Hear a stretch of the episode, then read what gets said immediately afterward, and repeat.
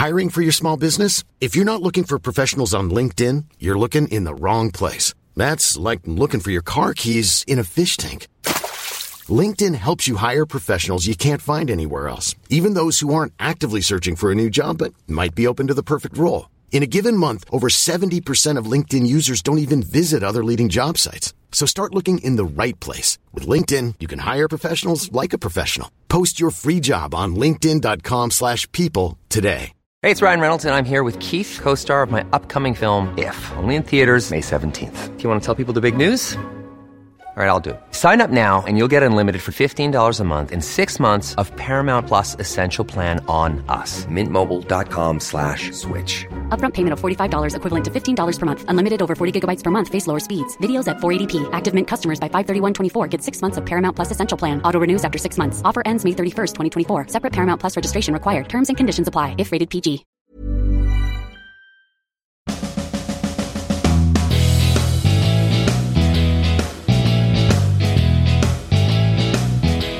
This website wants me to sign up for text messages to log in, but I heard that's not secure. But then everybody's telling me I should use 2FA, except for that one person who's always telling me it's MFA. Do I need an arts degree?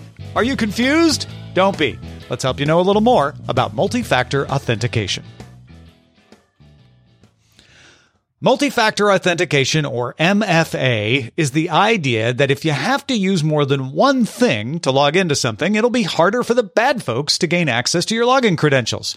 You may be more familiar with the phrase two factor authentication. That is one of the most common forms of multi factor authentication. It just uses two. To successfully prove that you are you, you have to have two things for two factor authentication. Say something you know, like your password, and something you have, like a special USB key. In fact, the most common two factor authentication is an ATM. You combine something you have, your ATM card, with something you know, your PIN, to get access to something you want, your money. In whatever case, MFA means that if someone has your password or PIN, your login is still protected because they don't have the USB key or your ATM card. They need both. And that's harder to get. Not impossible, but harder. And security is all about making things harder to breach. There are four common factors that can be used in multi-factor authentication. Number one, knowledge. Something you know. That's the most common. Like a password, a PIN, or an answer to a security question. What was the name of your first dog? Number two, possession. Something you have. That's a USB key, a smart card, an access badge, or an app or text message that delivers one-time passwords. More on that later. Number three, inherence. That's a fancy way of saying something you are, like your face, retina, voice, iris, or fingerprint. Uh, this also includes behavioral analysis, like, say, your pattern of typing, for instance. And number four, probably the least commonly used, location. That would be your GPS coordinates or connection to a specific computer network. Now, MFA systems don't use all four in most instances. Location, as I said, isn't a factor that's useful in all situations, but they use at least two, sometimes three. Multi-factor authentication has come about because passwords are notoriously bad at protecting you. If you make a really long, secure password, it may be hard to guess, but it's also hard to remember and hard to type in.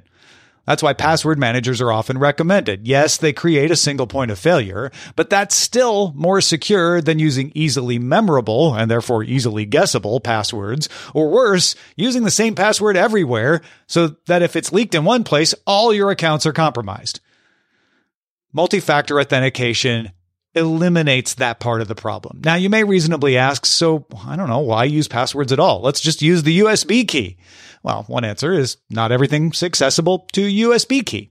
A more common second factor is a time generated code, that one time password that I mentioned earlier.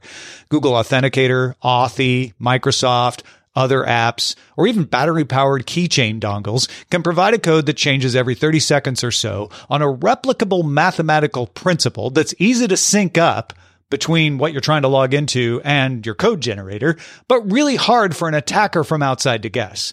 This isn't exactly something you know because even you can't predict it easily, although you technically temporarily know it. Uh, you have to have the app or the dongle though to get the code, so it really counts as a separate factor from your regular unchanging password. It's something you have. Okay, but again, let's just use the code generator. To be honest, you could. If everybody used those authenticator apps and they were cheap to implement on every site, you might see every site doing that. In fact, some sites do a version of this by emailing you a link to log in using your email address as a single factor. But those are still not as secure as a second factor or even a third factor.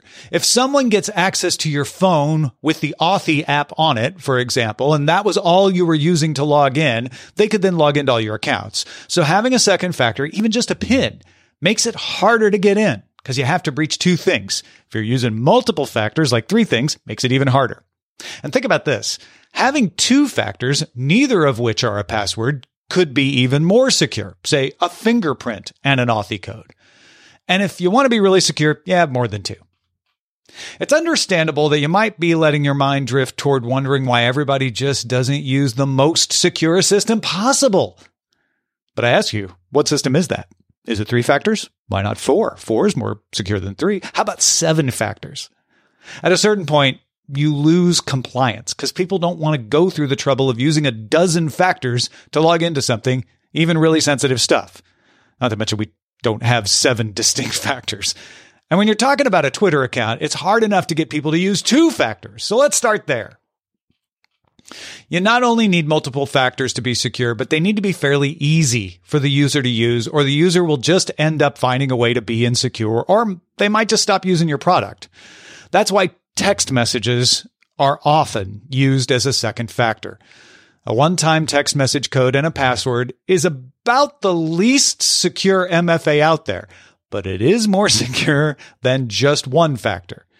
The reason it's the least secure is because the delivery of text messages is not robustly secured. We don't have time to go into all the ways someone can get hold of your phone number and redirect text messages to themselves, sometimes without you even knowing, sometimes by tricking you into giving them the SMS code in a phishing attack, but there are a lot of them. It takes some effort, so it doesn't happen on a mass scale, but it can be done, and it is done. Most people have text messaging, and it's easy, so it has become the most widespread MFA. Also, don't forget, we are fallible humans, so we need backup systems. If you lose things like your USB key, well, you don't want to lose access to your account. So systems provide backups. And one fairly secure backup is a printout. You might have run into this where that says print out these pre-approved codes. If you lose your USB key, you can use these as your second factor. It's something you have, put it in a safe place, don't lose it. But you might misplace those too, you know, forget where you put them. That's why most often companies, even if they're providing say a USB key as a multiple factor, they let you use text messaging as a backup. If you lose your USB key, you can use text messaging as a backup, still get into your account. But remember, you're only as secure as the weakest method in your security. So if you're using a hardware key for a second factor, but also have text messaging turned on on that account as a backup method, you might as well not use the hardware key. The attackers, if they go after you, will go after the text messaging factor. The other reason we don't see MFA more often or see less secure versions like text messaging is cost. While hardware based keys are very secure, they're proprietary and you have to pay to use them on your system, sometimes annually. There are also support costs associated with handling cases where people lose their access because they lost a factor or are just confused how to make that authenticator app work. I know how text messaging works, but this Authy thing, I don't get it. That raises your cost. But there is hope, as we talked about in our episode on FIDO. MFA can be collapsed into ways that are easy and secure. Face ID on a phone, for instance, is technically two factors something you have, the phone, and something you are, the face. So you can kind of see where we could create easy multiple factor authentication. There's also something called adaptive authentication. That uses some machine learning to estimate how likely a login attempt is to be valid. So it looks at location, time, the device, the network, among other data, to estimate the risk and adapt the security accordingly. The idea is that if you always log in at the same time on the same network from the same computer at the same location, your login will speed along because that's not unusual. It's pretty likely to be you. But if your account is being accessed from a different country than you are usually in, on a device the system has never seen, from an IP address it doesn't recognize in the middle of the night, a security barrier goes way up you can start to see how MFA can someday be used to make it very easy to log in securely to your accounts, and hopefully someday every site will use it. Until then, turn on MFA on every account you can and use just the most secure version you can. This won't protect you from every possible threat, but at least you'll know you're a little more secure than you were before. In other words, I hope you know a little more about MFA.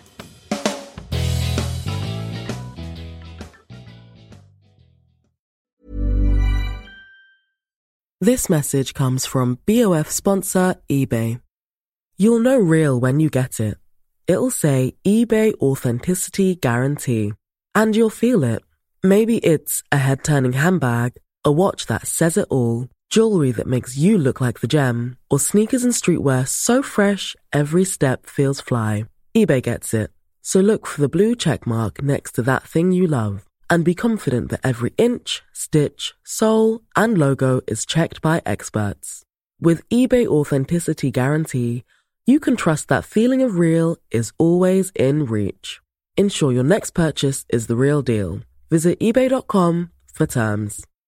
Imagine the softest sheets you've ever felt. Now imagine them getting even softer over time. That's what you'll feel with Boll and Branch's organic cotton sheets. In a recent customer survey, 96% replied that Boll and Branch sheets get softer with every wash. Start getting your best night's sleep in these sheets that get softer and softer for years to come. Try their sheets with a 30-night guarantee. Plus, get 15% off your first order at bollandbranch.com. Code BUTTERY. Exclusions apply. See site for details.